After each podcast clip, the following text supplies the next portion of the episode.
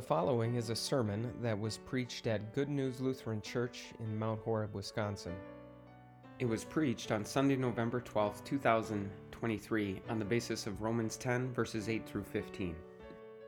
For more information or to view our entire sermon library, visit goodnewslc.org. Thank you for listening. Why are we doing this? Anybody remember? Any of those brave, bold, beautiful missionaries from that first meeting over 10 years ago at the Legion? If you remember, say it with me. Why are we doing this? To reach the lost. I trust some of you remember. To reach the lost. Actually, it was a little more than 10 years ago. I double checked the date of the first meeting in that Legion Hall. It was March 25th, 2012. That's 11 and a half years ago now. When just a few brave, bold, beautiful missionaries gathered. We didn't know exactly what we were going to do. We didn't know exactly how we were going to do it. We didn't even know exactly who were going to be the brave, bold, beautiful missionaries, but we knew exactly why we had gathered to reach the lost. If you were one of those first brave, bold, beautiful missionaries, I pray you have never forgotten why to reach the lost. If God has brought a missionary into your life to bring you to good news in the 10 or 11 years since, I pray you will never forget why to reach the lost. There's a lot more theology in that statement than just a slogan to reach the lost. All of us are naturally lost drowning in our sin with no way to swim out, covered in the filth and foulness of our failures, and no way to wipe ourselves clean. It took an act of God, which He did. He sent His Son, Jesus. And Jesus came to live a perfect life, so perfection is ours in the sight of God. And God sent his son Jesus to die on a cross to forgive our failures and our filth and wipe us clean of our foulness in baptism. And Jesus rose to prove those sins are forgiven and prove that we are perfect. Yeah, sorry if you were expecting something different than Jesus lived, Jesus died, Jesus rose. That's the good news you all have been proclaiming for these 10 plus years. That's the good news that has been the focus of these brave, bold, beautiful bringers of good news. I, I think of the, the movie of Dunkirk, uh, based on a real historical event from World War II, where the Allied troops were trapped on the beaches in France trying to escape across the English Channel, and big boats came and small boats came, and a lot of them were shot down, and the oil and gas of those boats put this slick sheen on the water, and many of the sailors' boats were sunk and they were swimming and lost.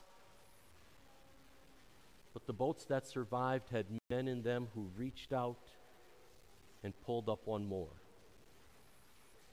And that soldier, as soon as he had been pulled to the safety of the boat, still dirty and filthy and covered with oil, reached out and pulled in one more. And then he reached out and pulled in one more. And that's what God did for you. He reached out and pulled you out of the filth and foulness of your sins and washed you clean and declared you his child. And you don't need to be perfectly clean before you can reach out to the next lost soul and bring that soul into the safety of salvation in the church of Christ. You know, it's interesting, one of the words that is used to describe the church building is the word nave, which means ship. And Jesus sent a bold, brave, beautiful missionary into your life to reach out to you when you were lost and bring you into the nave of his church. Now, I am well aware that these phrases, be brave, be bold, be who you are, are catchphrases today, and sadly, they are often used as cover ups to affirm sin. We're still going to use those phrases because Jesus said who you are.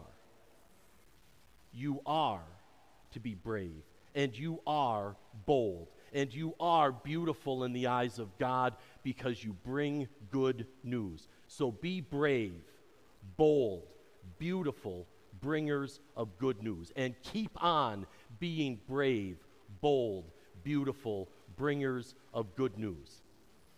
The Word of God in front of us says God richly blesses all who call on His name. There is no difference between Jew or Gentile, between those who have believed for a long time and those who do not yet believe. The Lord wants all to be saved, and He richly blesses all. This word rich in the Bible is interesting. We hear rich and think of money. Usually, when the word rich is used in the Bible connected with money, it turns out bad. But when rich is used in spiritual ways, to be rich in faith, to be rich in love, or rich in good works, or here richly blessed, it's good. And the Lord says, everyone who calls on the name of the Lord will be saved. Not might be saved if they do enough good works, not possibly could be saved if you believe, will certainly be saved. And I trust you don't mind this morning if a few times during the sermon I even mention a few people by name who are living evidence of how God richly blessed the work of the brave, bold, beautiful bringers of good news. As I think of Ruth, when our brave, bold missionaries at the very first frolic parade that we ever did handed Ruth a flyer, she called the church and asked if she could join. That was a pretty easy question to answer. Ruth is in heaven now. Isn't that awesome? How God richly blessed the brave, bold, beautiful bringing of the good news. I think of Angela, who heard the good news from one of our missionaries at Good News. And Angela and her children took instruction right about the time we started worship. I think of Marlon. I knocked on his door Saturday morning. I really didn't feel like door knocking. No, I mean, I really, really didn't feel like door knocking that day. And Marlon caught me off guard when he said, I'll be in church on Sunday. He even said, God willing, I will be in church on Sunday. And he was. And he joined. I hope you don't mind me calling you out, Marlon. It's awesome you're here today. Living evidence how God has richly blessed the brave, bold, beautiful bringing of the good news to the souls of Mount Horeb. God richly blesses those who call on his name. But how did Ruth and Angela and Mark, how they call in the name of the Lord? They were brought to faith. How were they brought to faith in Jesus? They heard God's word. How did they hear God's word? Someone loved them enough to preach to them. Oh, I know, preach. It's a naughty word. I hear it all the time. Don't preach at me, Pastor. Spare me the sermon, Pastor.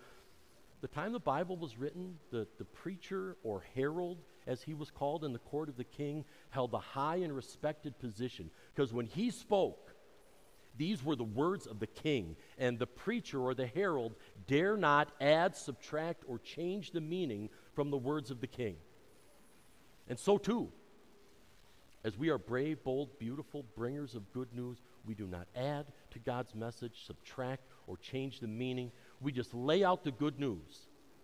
Jesus lived, and Jesus died, and Jesus rose and we know God richly blesses those who are sent. You said, right? How can people preach unless they are sent? It was just about 20 brave, bold missionaries, many from Resurrection in Verona, some from St. Andrew in Middleton, who were brave to leave a church they loved, where they had a lot of friends, churches that were doing well and being blessed. But they were bold in bringing the good news to the lost souls of Mount Horeb. And God loved the lost souls of people in Mount Horeb so much that He brought those brave, bold, beautiful bringers of good news. And those 20 missionaries, look, now 200. Is that a loss for resurrection or St. Andrew? Isn't that reaching the lost? 20 to 200 in 10 years? Because you see, there's never been just one preacher at Good News or one preacher and a vicar. Every believer has been called to preach the good news, has been called to be a brave, bold, beautiful bringer of good news. And it was one of those missionaries who brought the good news to Angela. It was one of those missionaries who handed out that flyer to Ruth.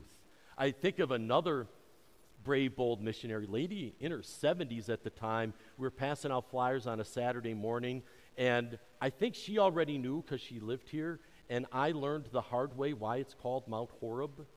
Mount Horeb, up and down every street, no flat place in town. And I said, Rita, are you tired? Do you want to take a break? And she said, No. I want to keep passing out flyers. I want our church to grow. Rita's in heaven now. How happy do you think she would be to see all these missionaries, to see her prayer fulfilled? How can they preach unless they are sent? As it is written, how beautiful are the feet of those who bring good news. And there's a lot to unpack there in that statement. Uh, why don't we start with that word beautiful since it's up front in the statement? Now, as I was first reading this, I saw the word beautiful and thought, oh, probably going to see a picture of my wife following along here in the Bible, right? Because that's what beautiful means good to look at. You know, the word beautiful, though, actually has the idea of timely, something that happened at just the right time. And it was amazing how God brought those brave, bold, beautiful bringers of good news together at just the right time with just the right gifts. A man whose dad was a pastor, and not just any pastor, but a pastor whose special call was to help new churches get started. I Think God had that worked out ahead of time to be a blessing to good news? A, a man who's a financial planner. And as we were sitting down to do the very spiritual and extremely exciting work of working out the budget for good news, this man blurted out, Pastor, I can't believe how close to God I'm getting and how excited I am to be doing the work of the church. When we were planning the budget, I think of that grade school principal with community connections who was brave and bold in bringing the good news. Remember people who had computer skills, who only lived in Mount Horeb for a short time, but were there right as we were getting worship started and all the music was going to be done through computer. See how beautiful and timely and wonderful that was? How beautiful are the feet of those who bring good news. Did that strike you as odd to call feet beautiful? They're usually not. We typically cover them up twice. And then people walked in sandals on dirt roads. You think the feet were beautiful? What's the point God's making? Well, one, it's the feet that brought the person to go and carry that good news that Jesus lived, Jesus died, and Jesus rose. But there's also recognition of that irony. Feet aren't beautiful, but when feet bring good news, the whole person is beautiful. If you're familiar with the book Green Eggs and Ham, right? The guy keeps trying. Why don't you try the green eggs and ham? Oh, that's disgusting. I don't want anything to do with that. But after his persistence, after his bravery and boldness in convincing this gentleman to try, once he tries them, they are so good, he says, I'll try it anywhere. Sam I am had become so beautiful to him. And so, in the same way, even the feet the smelly, stinky, dirty, sweaty feet are beautiful when they bring good news. I know you all have been using this verse, how beautiful on the mountains are the feet of those who bring good news, as the slogan, the, the key verse for good news. Do you know where the name good news came from? It was another one of these beautiful, timely blessings. We had a retired pastor who was in our initial group. And as we were discussing what names would be for the new church, we said we want something that's positive, that's biblical, that's simple. That even if you've never been to church before, you would know something positive about this church and it would require no explanation. And when this retired pastor suggested the name Good News Lutheran Church, I don't recall a lot of other discussion after that. It's a name that's simple, it's a name that's positive. And you know, now someone copied y'all since, but you're the first church in our synod named Good News Lutheran Church. Because you all are brave, bold, beautiful bringers of the good news. So, what's next? 10th anniversary is not only a time to look back and celebrate the rich blessings God has brought, but it's also a time to look forward. I'm sure some of you have been waiting for me to ask that second question What's the long term goal? So you could shout out the answer start more churches. And you know, that's exactly how good news got started in the first place. Resurrection in Verona had literally, literally just finished and dedicated a building addition in Verona. And it was a few days later at the very next council meeting, the congregational chairman asked, So what's next? I was like, Dude, can we take a little break? Can we take it easy for a little while? But that was not the answer. The answer is what's next? Start another church. Reach out to more lost souls bring them into God's kingdom. And good news was the result of that attitude. What's next? Start more churches. What's next? Reach the lost. Now, I don't know if it'll be Dodgeville or Black Earth or somewhere else. But I do know what's next for good news reaching the lost. Keep on being brave. Keep on being bold. Keep on being beautiful bringers of the good news. That's what's next. Keep on being brave. Keep on being bold. Keep on being beautiful bringers of good news.